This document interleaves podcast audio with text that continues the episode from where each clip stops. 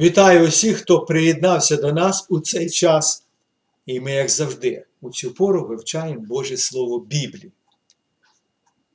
Що таке внутрішній чоловік? Про внутрішню людину ми читаємо у Божому Слові, е, а це у другому посланні апостола Павла до Коринтян. Ось що Павло писав. Через те ми відваги не тратимо, бо хоч нищиться зовнішній наш чоловік, зате день у день відновляється внутрішній.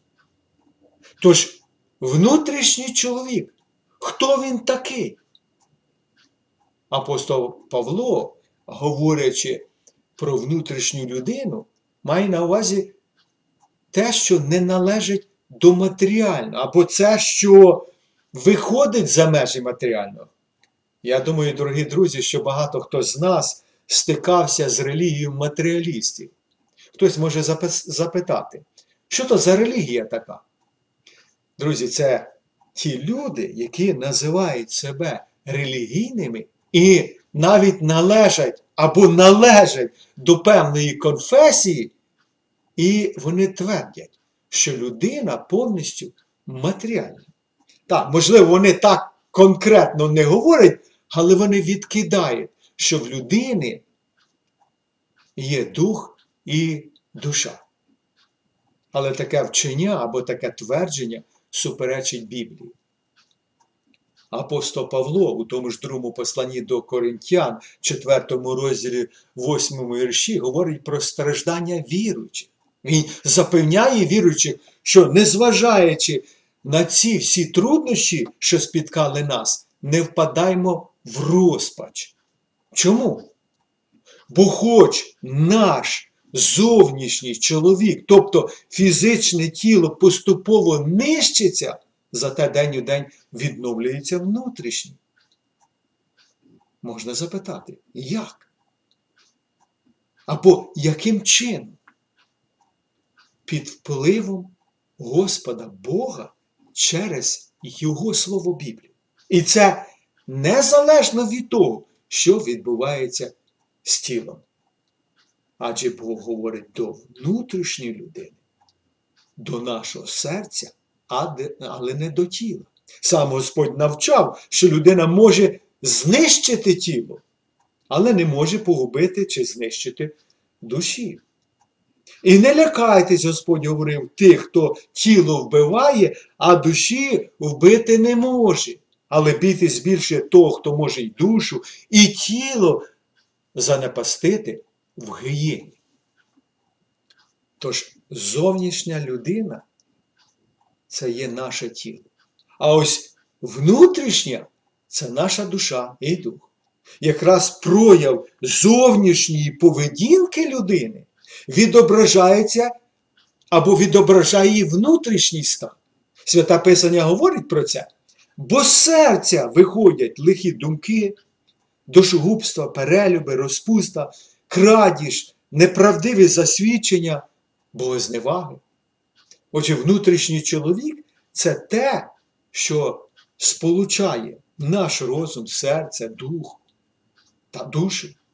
Хіба Святе Писання не закликає віруючого любити Господа Бога свого всім серцем своїм, і всією душею своєю, і всією своєю думкою. Господь звертається до внутрішнього стану людини. Бо тільки внутрішня людина або чоловік має задоволення в законі Божому бо маю задоволення в законі Божому за внутрішнім чоловіком, писав апостол Павло до віруючих е, в Римі. І більше того, апостол Павло розкриває, або вірніше, Бог через нього відкриває віручим е, Єфесу. Ось що він говорив. Щоб він, тобто Ісус Христос Господь, дав вам, він писав до Ефесян, за багатством слави своєї, силою зміцнитися через Духа Його в чоловіки внутрішнім. Щоб Христос через віру замешкав у ваших серцях, що ви закорінені і основані в любові. Це не є матеріальна сфера, можна так сказати. Це не фізичний чоловік, не наше тіло, але наш внутрішній чоловік, що і впливає через внутрішнього чоловіка на наше фізичне або зовнішнє життя. Ось чому потрібно народження згори від Бога. Бо це внутрішня переміна Богом людського єства. Тож Павло писав до віруючих в Коринті. Тому то, коли хто в Христі, той створіння нове. Стародавнє минуло, ото сталося нове. Тіло не змінюється під час народження е, людини згори, але її внутрішній стан стає новим. Її серце чи розум або думки стають новими.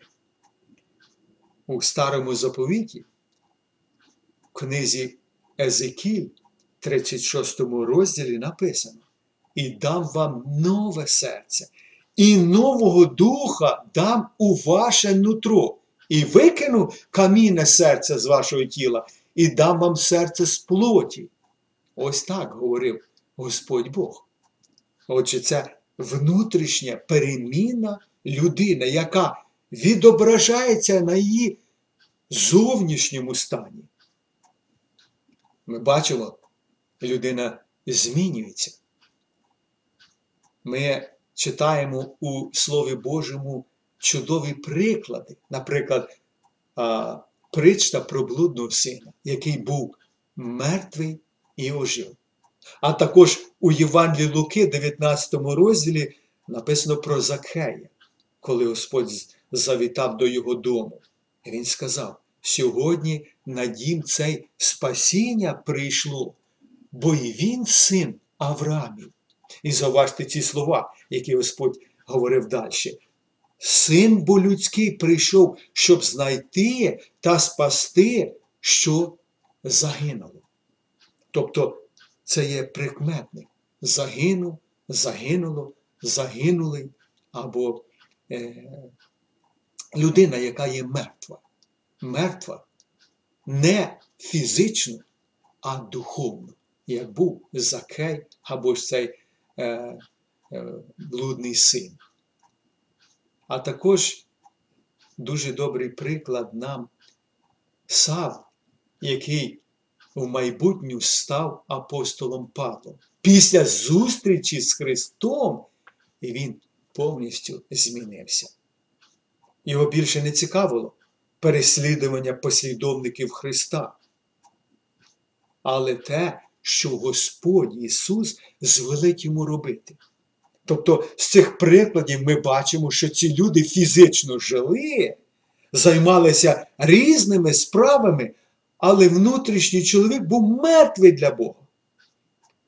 Читаємо ми у посланні апостола Павла до Ефесян, другому розділі. Він писав ось як до віруючих людей. І нас, включаючи себе, що мертві були через гріхи або прогріхи, оживив разом з Христом. Спасені ви благодаті. Пригадуєте, як Господь Бог обирав Давида на царя? Ось як Бог говорив, чоловік бо дивиться на лице, а Господь дивиться на серце. Отже, святе Писання розділяє людину на зовнішню, тобто фізичне тіло, і внутрішню. А це серце, розум, дух, душа, як апостол Павло називає це внутрішній чоловік. Наше тіло, я би так порівняв, це як конверт.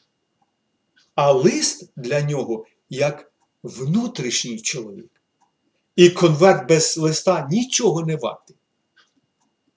Так тіло без духа є мертве, писав апостол Яків у другому посланні. Отже, друзі, стверджувати чи вчити про те, що людина є тільки матеріальною особою, я вважаю, є безглуздим та повністю суперечить Святому Писанню. Віруючої людини день у день відновлюється внутрішній чоловік. І коли земний мешкальний намет наш зруйнується, то маємо будівлю від Бога на небі. Дім нерокотворний та вічний. Апостол Павло писав до віруючих, тіло і кров Царства Божого не вспадкує.